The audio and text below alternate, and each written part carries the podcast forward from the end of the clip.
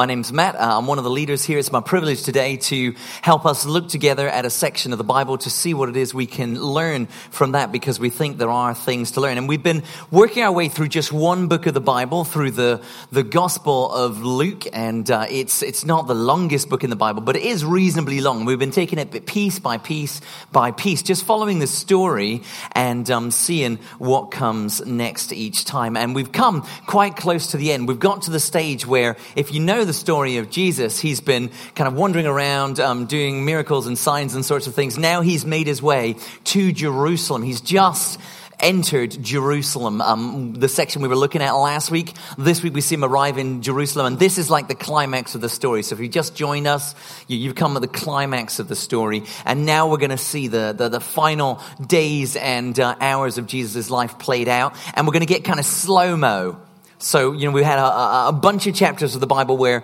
we've taken us through three years of Jesus' life. The, the, the next kind of 10 chapters are going to take us through, like, I think it's a week or something a little bit longer than that, maybe 10 days. So it really slows things down. And what's happened is Jesus has entered Jerusalem. Caleb was telling us about this last week. He's entered as king. Uh, he came in riding on a, a donkey that's kind of this sign that people are expecting. People threw their coats on the floor. They said, This is an important person. They, they praise him as God's chosen one come to sort everything out. What is going to happen next? Well, Rachel is going to come and read to us this morning. Now, we're in Luke um, chapter 19, and uh, starting at verse 45, that's page 1054. I think Rachel's going to. Do you want me to read it instead, Rachel? She's on it. She's on it. Page 1054 in these blue ones that we put around, and that is Luke chapter 19, verse 45. Is that the same words you're looking at? I'm going up to. We're going there, okay, and we're going down to there. Thank you very much. do you want me to just run a finger and would you kind of like a bouncing ball? We'll do the bouncing ball thing. Next time, I must remember to put it in my diary. Oh, I'm sorry. I could have, I could have actually let you know. This was, are your glasses steaming up as well? This is not going to work. This is. Let's just. We're just going to. We'll warm the glasses up. it's not going to work. They're all steamy. I'm fine. Can you see? Yep. When Jesus entered the temple courts, he began to drive out those who were selling. It is written, he said to them, My house will be a house of prayer, but you have made it a den of robbers. Every day he was teaching at the temple, but the chief priests, the teachers of the law, and the leaders among the people were trying to kill him. Yet they could not find any way to do it, because all the people hung on his words. One day, as Jesus was teaching the people in the temple courts and proclaiming the good news, the chief priests and the teachers of the law, together with the elders, came up to him. Tell us by what authority you are doing these things, they said. Who gave you this authority? He replied, I will also ask you a question. Tell me, John's baptism, was it from heaven or of human origin? They discussed it among themselves and said, If we say from heaven, he will ask, Why didn't you believe him? But if we say of human origin, all the people will stone us because they are persuaded that John was a prophet. So they answered, We don't know where it was from. Jesus said, Neither will I tell you by what authority I am doing these things. Thank you very much. Surprise! Shall I just pick on somebody else randomly while we're at it this morning?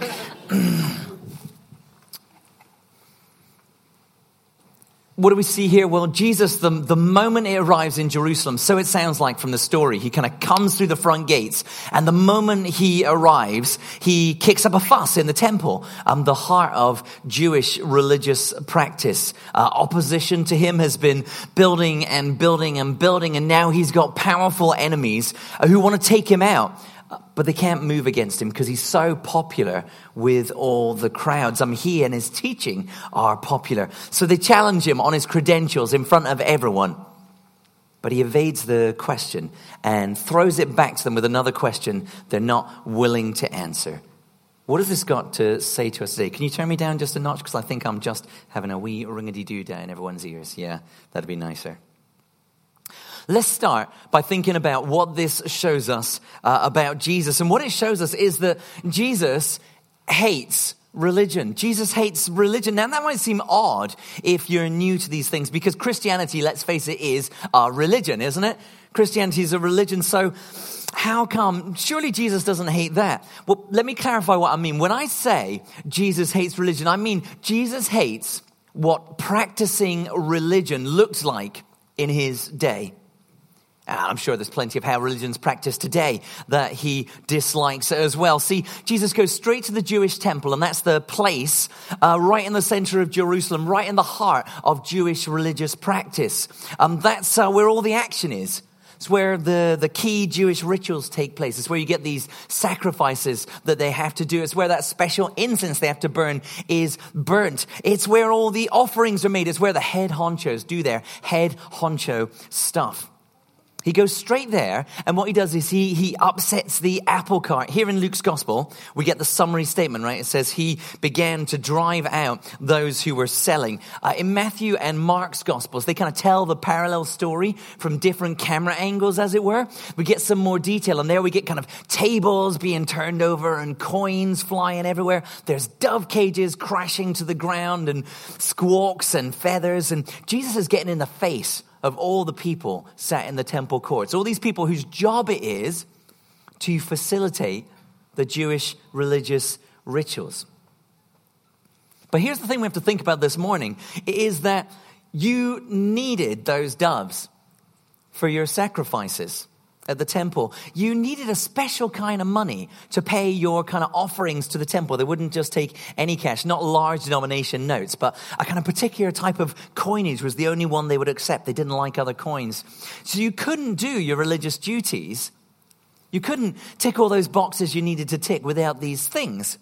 So the people here are selling doves. The people here are changing money. They're pretty, they're pretty essential. What is Jesus doing? Why is he driving them out? What's, what's wrong with what's going on here? Well, it's time for a game. A, a classic game of family fortunes. Who, who remembers family fortunes? Who's old enough to remember family fortunes? People not even willing to put their hands up to indicate they remember this one. He, he, here's how it works, okay? What happens is you gather a panel of 100 ordinary people and you ask them a question like, um, what TV series are the most popular? And they give you their answers. And then on the game show, you have to guess what do common ordinary people think the answer is. So we're going to have a go, okay? We asked our panel of 100 ordinary folk, What's going on here? Why is Jesus driving the people out of the temple? And, and, our first guess, 52 of them said, exploitation with 52 they didn't say neighbors or emmerdale that's a very unlikely outcome it's not why he drives people but, but they said exploitation right um, for the record, I didn't actually ask 100 people just for the avoidance of doubt. But this is a common understanding of what's going on here. Jesus, is he upset because this is exploitation? Is he upset because the dove sellers are charging too much for the doves? Is he upset because the, the money changers are working on their captive audience and squeezing some extra money out of them? They're dishonest. Is he, is he upset because the poor, ordinary folk who just want to go and make a sacrifice at the temple, well, they, they're, they're getting in the way. They can't, they can't get what they need to practice their religion. I mean, he does call the place a den of robbers, right? He calls it a den of robbers, surely that's addressed to all these people selling, and they're like robbers because they're so unjust. Or is the answer, as 35 of our panel said, unspiritual? All this buying and selling, all these noisy animals and squawks, all this kind of business stuff. Business feels grubby, doesn't it? Like, do you really want this in a spiritual place like a temple? All that bird poop in the temple courts it's going to stink. It's not good. This is just not appropriate for the temple, the place of God. I mean, Jesus says it's meant to be a house of prayer. But with all that noise and commotion, it's hard to hear yourself think, let alone pray. Is that why Jesus is driving them out? Because this is just unspiritual stuff. It's okay to buy and sell doves. It's okay to change your money, just not here in the temple. Is Jesus restoring the contemplative atmosphere that we'd all like in our places of worship?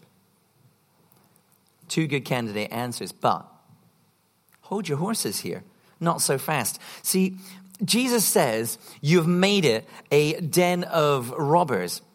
But you see those quotation marks in your Bible? You have made it a den of robbers, Jesus says. They're there for a reason. Jesus is quoting something when he says that. He even tells us that. He starts by saying, It is written. He doesn't do that very often, but here he is quoting, and he's quoting from ancient Jewish scriptures. He's quoting from a prophet called Jeremiah. You should be able to see that in your footnotes. It should give you a little link to tell you where to go. And, um, as always, Jesus is quoting with a reason. He's not just looking for somewhere in the Bible that says exactly what he wants to say. He's like, I want to call you robbers, but I don't just want to say robbers. I want to make it more spiritual. So I'm going to quote some random verse somewhere that says what I want to say. When, when, when he quotes, he's pulling in the kind of context around the little bit that he's quoting specifically. He wants to do something bigger. He wants to identify what's going on here in the temple with what was going on when the prophet Jeremiah was speaking about these things. This is what Jeremiah was talking about, Jesus says. The temple had become a den of robbers, Jeremiah says, but he says that in the middle of something larger. He, he wrote about way back when those things. Well, they're happening right here, right now. So let's look. What was Jeremiah talking about? What was Jesus suggesting is actually happening right here? Come with me to Jeremiah chapter 7. You can flick if you like to flick, but I'll put it up on the screen too. Um, so here is Jeremiah chapter 7. Jesus quotes that a den of robbers that's in yellow. So let's just read a little bit before it so we got ourselves in context here. He says, this is Jeremiah speaking, ooh, don't know how long ago, about 1,000 years ago? No, 700 ish years ago. That's what I'll plump for. About seven. You can call me on it later. I don't know. A long time before. Will you, Jeremiah says, speaking for God, will you steal and murder, commit adultery and perjury? Perjury is just um, uh, making a false statement, false witness, false testimony. Will you burn incense to Baal? That's the name of another god that they were struggling with at the time. Burning incense is a way of worshiping him. Will you follow other gods you have not known? And then Come and stand before me in this house. He's talking about the temple of God as the house there. Come and stand before me in this house, which bears my name, and say, We're safe. Safe to do all these detestable things. Has this house, which bears my name, become a den of robbers to you? I've been watching, declares the Lord. That's what Jesus is quoting. That's what he's quoting from. This is not um, arbitrary, this is deliberate. So, what does Jesus mean? It's not about exploitation of worshippers, right? This isn't about, you know, oh, you're so unfair to the people who want to come and worship me. Stop it, you robbers. That's not what this says, is it? And it's not about, you know, the way you worship in my house, it's also noisy and messy. Stop it. I want some peace and prayer. That is, that is not what's going on here, right? God, speaking through his prophet Jeremiah, declares the temple a den of robbers because it's filled with unrighteous people. It's a place where unrighteous people go to hide. A den is like a place where you curl up and hide. It's where they think they can do whatever they like, all this bad stuff. Then they can go and, and hide and be safe. Safe just because they show up in the temple, just because they do their religious things. Safe to ignore God's ways of living in the whole rest of their lives. And God says a big fat no to that. That's the sort of religion that God hates. That's the sort of religion that Jesus hates. One that says all you got to do is just um, tick some boxes in the special place on the special day and pull off a good performance when you're on show. And what you do with the rest of your time, that's up to you. What you do with the rest of your life, that doesn't matter a bit. Those are the people Jesus is calling robbers. They're robbing God because they're not giving God what's rightfully His, the, the whole of life. They're putting on a show for a few minutes every now and then. They're ticking some boxes and thinking that's it. And Jesus is, is kicking out these people who are buying and selling in the, in the temple courts because the whole thing is broken. This whole model of worship is broken. The problem isn't the traders being there. The problem isn't the, the trade that you can buy things being unfair. The problem is this fake religion, this attitude of, I just got to tick the box of the temple. I show up, buy my doves, change my money, done my thing. Now I can get on with whatever I like.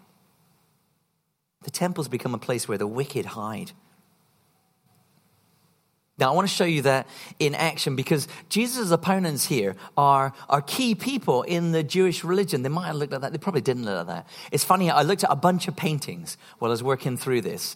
And um, every time somebody paints some ancient kind of scene from the Bible, they paint it like as if it happened in their day. So some paintings from one era where everyone's got these little short hats and circles. Painting from another era where everyone's got nice, like round, circly glasses on. And uh, so it probably didn't look like that. But nonetheless, okay, these key people, Jesus' opponents here, who's going to have a fight with, okay, they're diligent performers in the temple, I have no doubt. Sometimes we can be quick to slate these religious leaders. We, we, we forget how impressive they were. See, they knew the scriptures inside and out, back to front, left to right. They, they knew them so well that when Jesus says den of robbers, they're like Jeremiah 7. They could beat any of us at that game. They ticked a lot of boxes when it came to religious obedience. I'm, I'm sure they would have made every sacrifice listed for them in God's book. They were diligent about religious tithing, giving back to God a tenth of everything He gave to them, even down to the herbs in their cooking. Ooh, pass the pepper. Here's a peppercorn for God. That, that, you know, that, that's how they would do it. They were diligent about religious washing. They were miffed at Jesus when he doesn't go over and above, smelling sweet like them. They fast, that is, they don't eat like every week. They only have to do it for a few days a year. They're seriously impressive. But the problem with these religious leaders is it's fake. See, right at the same time, Luke tells us the chief priests, the teachers of the law, and these leaders among the people were trying to kill him. They were trying to kill him. That is Jesus. Now, they can't do it right away because they're afraid of the people. Jesus is in with the crowds, but they want to. Just think about that for a moment, okay? They tithe their pepper, but they want to murder someone. And not, not for good reasons. In fact, if you track back through the story, if you've been with us a while, they want to kill Jesus because he calls them on their fakeness. That's what really winds them up about Jesus. Uh, he calls them on their hypocrisy, we might say, if we want a fancy word. He says, You clean the outside of the cup and the dish, but inside, he says, You are full of greed and wickedness. Way back in chapter 11, that's when his war with them kicks off. This is the central theme to his war with them. It's like, You are fake. You're putting on a show. You're not really doing this. They do their temple stuff, they tithe their pepper, and then they want to kill someone. That sounds like the people we read about in Jeremiah, doesn't it? People who think they can get away with anything they like. So long as they tick the boxes. That's the kind of fake religion that Jesus hates. And that's the kind of fake religion that makes him kick people out of the temple. Now we have to pause here for a moment. We have to stop and think. It's easy to point fingers at others bad religious leaders. Uh, it's really easy to do that, isn't it? But now, what about what about you and me? Do we sometimes act like we can tick the God box? Short performance, one day a week, and then just go and do what we like for the rest. Are you, are you putting on a show here today? Are you a different person in the rest of the week? And no one fools God about this. I guess that's what you can see in Jesus. These Pharisees did look impressive, but they didn't fool him. There is no safety just through putting on a good show on a Sunday. It's not how it works. That's the sort of fake religion that Jesus hates. I want to give you a quick little test to think about this in your own life. Has anyone ever challenged you on something in your life that doesn't measure up to you on your best behavior, to church you? I expect somebody's challenged you on something like that. If they haven't, uh, I'm sure that they could. Now, here's the test How do you respond when you're challenged on something in your life that doesn't look like church you? Here, Jesus challenges his opponents on their fakeness. They respond by hating him, by wanting to do away with him, wanting to destroy him. They don't acknowledge he's right and say, You're right, I need to change. They hate being caught on their fakeness. What happens to you? When someone challenges you, what happens to you? Do you want to lash out at them? You want to cover it up and pretend it's not there? Polish a little? You want to make excuses? Those are the sorts of indicators that show us we are thinking about fake religion rather than real following of Jesus. All style, no substance. Thinking putting on a show is going to be enough. Jesus hates this fake religion a part time performance. He hates it because it doesn't save anyone, it doesn't help anyone, it doesn't please anyone except us. Jesus knows the truth. That's why he's fighting this. That's why he's striking out against it. He knows the truth. And the, the, the truth is that God demands so much more than a good show on Sunday. It's not what he wants, a good show on Sunday. He, he wants real change in our lives. He wants our lives to actually become more like Jesus. Now, I'm sorry if anyone so ever sold you a version of Christianity that makes no real demands for change in your life. You know, if anyone's ever told you you just need to pray the prayer, right? Sign on the dotted line, tick the box, and you're in. If anyone's ever sold you that, they sold you a fake because Christianity is all about grace, welcome, reject, welcome for people who should be rejected. It's all about that grace. Jesus says, Come as you are, but what he doesn't say is, and stay as you are. Christianity is, is following Jesus, not ticking a box and getting on with your own thing.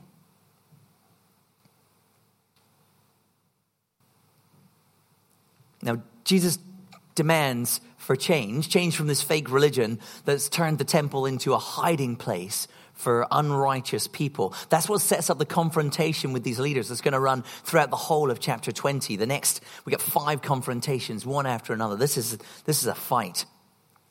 Right at the beginning of Luke 20, Jesus' opponents raised the issue of authority because they're used to being the ones in authority. They're used to calling the shots, to saying how it's going to work, telling people how things should be done. They, they like things their way, they like the way it's going. But Jesus comes along criticizing them, messing with their system, calling people to actually change. And they say, Well, who gave you this authority? It's not a question. It's not like they're wondering. Who was it that let you do that? It's not like they actually want to know the answer. They already know what they think. No one gave him that authority. Thanks very much. Just who does Jesus think he is to come in here messing with our stuff? If this isn't a full on attack, then what this is is a kind of shot across the bow. This is that we're coming for you. This is our turf, they're saying. Get off our turf. But Jesus is no one's fool. He knows exactly what they're up to. He stops them in their tracks. He says, Well, tell you what, I'll answer your question if you answer mine. And back in the day, that was a perfectly reasonable thing to do. That's not evasion, that's kind of standardy operation. And he gives them a doozy of a question. He says, John's baptism, real or fake? Now, John uh, the Baptist, he's called, because he baptizes people. It's kind of obvious, really. John the Baptist shows up in the beginning of Luke's gospel as the forerunner, saying, Jesus is coming, get ready. Is he real or fake? Jesus says. Now, it's not a difficult question for these religious leaders to answer. They know what their answer is. Their answer is fake. It's easy, they're completely clear. See, John, like Jesus, came calling for change. His favorite message was repent, for the kingdom of God is at hand. Repent means turn around, change your mind, change your direction. Repent means things aren't okay. You can't just carry on.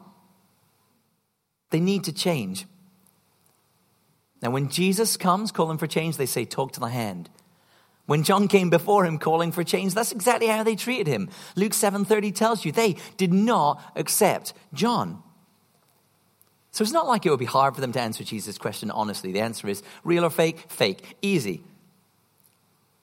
But here's the catch the, the common people believed in John. They heard his message, they began to respond to it. He prepared the way for Jesus to come with the ultimate call to change. The common people think John was a hero. More than that, they think John was a, a, a prophet. So they can't, these religious leaders, just come out with the truth. They'll get lynched. It's a, it's a standoff. But as we read through this chapter, it's not going to stay a standoff for very long. Just take a moment, though, to think about what's going on here. What, what does this have to say to you and me? It says the battle lines are drawn.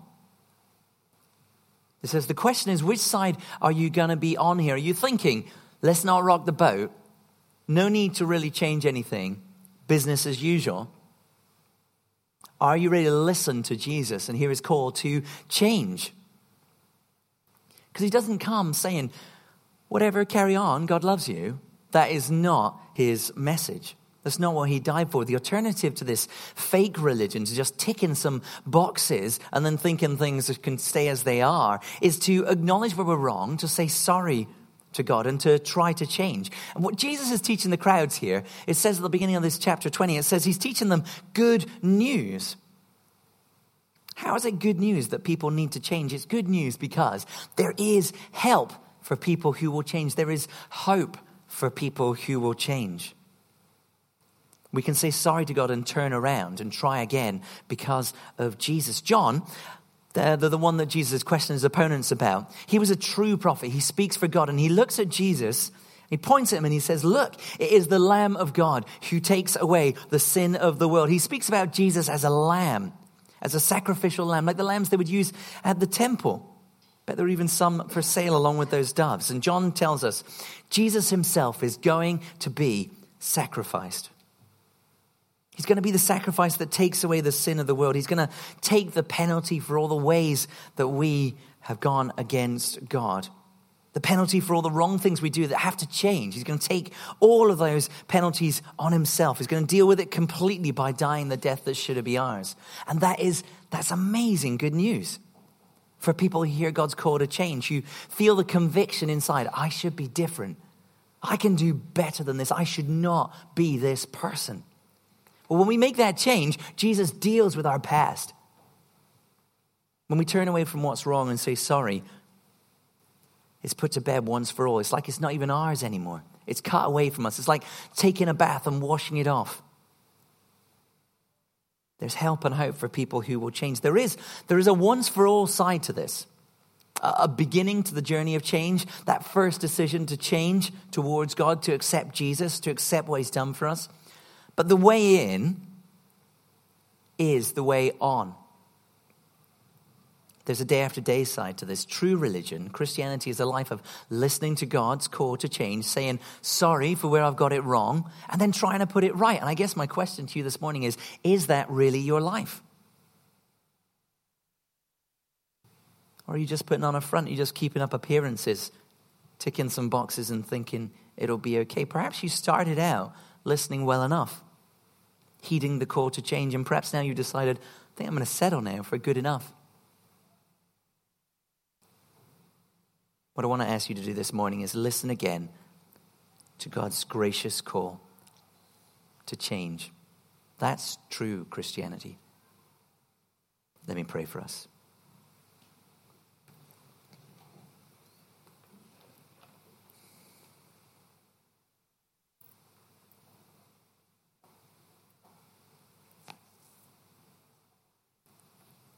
Father God, it's just um, always our temptation to see problems out there and with other people, uh, issues others have. But I pray you'd help us to look at ourselves and be honest before you today.